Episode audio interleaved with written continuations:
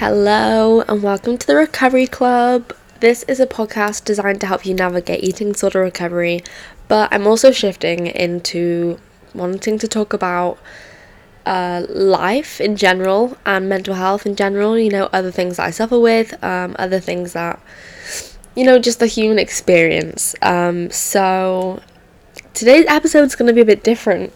It's going to be a bit different, and it's probably not going to be what people want um just because this is my first podcast episode that I'm doing in like a over a month and I've been slacking on the podcast but um I'm kind of just I've been living in the moment which is so cringy to say but it is true. I've really been forcing myself to leave my comfort zone and like challenge my anxiety and I've been doing a lot of exposure and as well I've got uni exams so I've just been focusing on them and just trying to like maintain this happiness that I found. But in terms of recovery, I I basically consider myself recovered at this point. I really do because I do not struggle with any um like eating disorder behaviors anymore. I occasionally have the thoughts but I know how to like suppress them and they don't really matter to me anymore. So I have come a long way and I feel very um, happy with where I'm at and I feel more um, like confidence in um, what I'm actually saying t- on this podcast because I, I must be I must have done something right in the sense that like I, I'm in a good place in recovery. I'm in a really good place and I just hope that um, I really hope that every single person listening to this also gets to a better place and recovers and gets to live your life um, healthy and happy because I that's where I'm at at the moment. Um, I have a very like indulgence life, but like in a very weird way. Like I I don't go to uni. Well, I d- no, I'm in uni. Sorry, I'm in uni, but I like don't go into university. I do my work at home most days, and then when it's sunny, I'll go. And um, I've been going on like the field and like having picnics and like swimming in the lake and stuff. And like I've really just been putting myself into situations that usually I'd be too anxious to do and um, I'm actually I've actually realized that I'm capable of so much more than what my oh I'm ca- I'm sorry I'm more capable of what I thought I'd be capable of because of my anxiety. Like I always tell myself like, oh no, my I'd have a panic attack in that situation, or I will I won't be able to do that. I know I'll bail. I'll, I know I'm I won't do that. Like oh I don't feel well today. Like I have been um like resisting all that and just doing it anyway.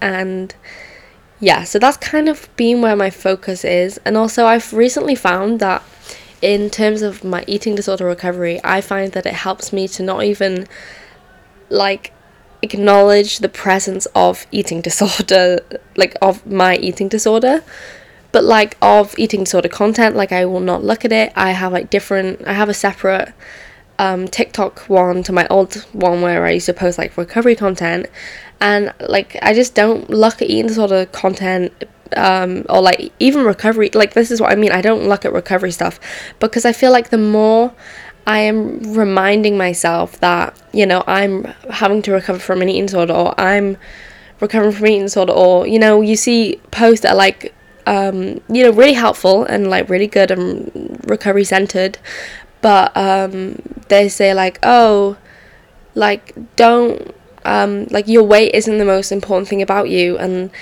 um, like this is not a meal. And it's like a photo of like gum or something. And it's like it as good as all this is as good as good as this recovery content is it's also a reminder of like the bad parts of the like the eating disorder if that makes sense. So i have chosen ignorance and chosen to just not even like look at any of that stuff not even like i don't know and then it, the thought it, it's weird but if you don't pay attention to it it goes away That's like the only way I can explain it. If you don't pay attention to it, if you don't acknowledge it, it will go away.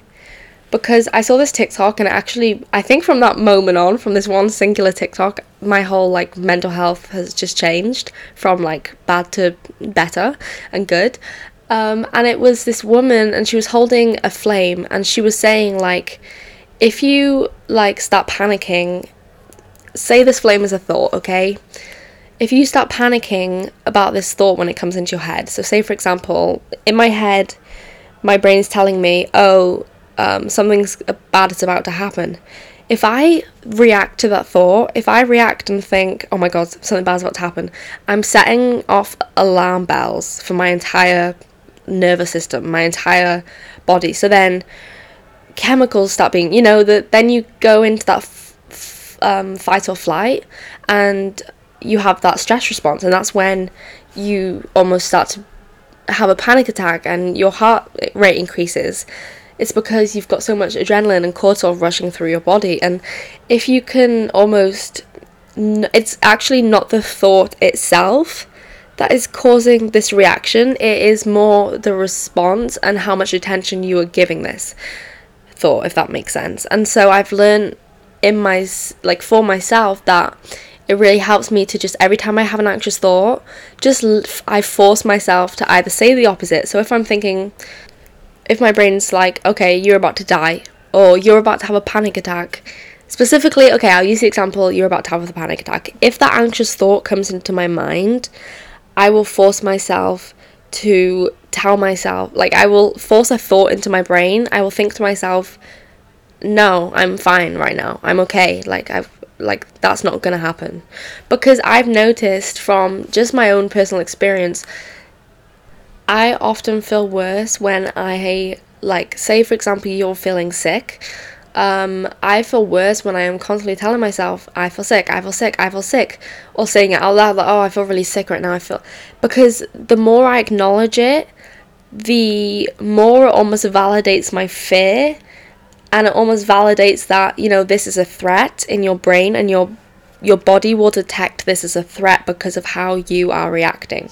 So that that's just something that really worked for me and I don't know why I just went on that little tangent, but um, I want to come back to this podcast and do it more often. But right now, I'm struggling with um, not so necessarily with inspiration, but motivation. And because I've stepped back from looking at eating disorder content, you know, looking at recovery things and wanting to talk about it, I don't necessarily feel comfortable talking about eating disorders so often anymore just because then it's you know a bigger it's it's back in my life. So i'm thinking about how i can move forward with this podcast because i have so many ideas and i want to address mental health in general um, and but yeah but um, you listen to this podcast for recovery advice so i don't know how i'm going to go about it but i just want to slowly come back and figure it out and yeah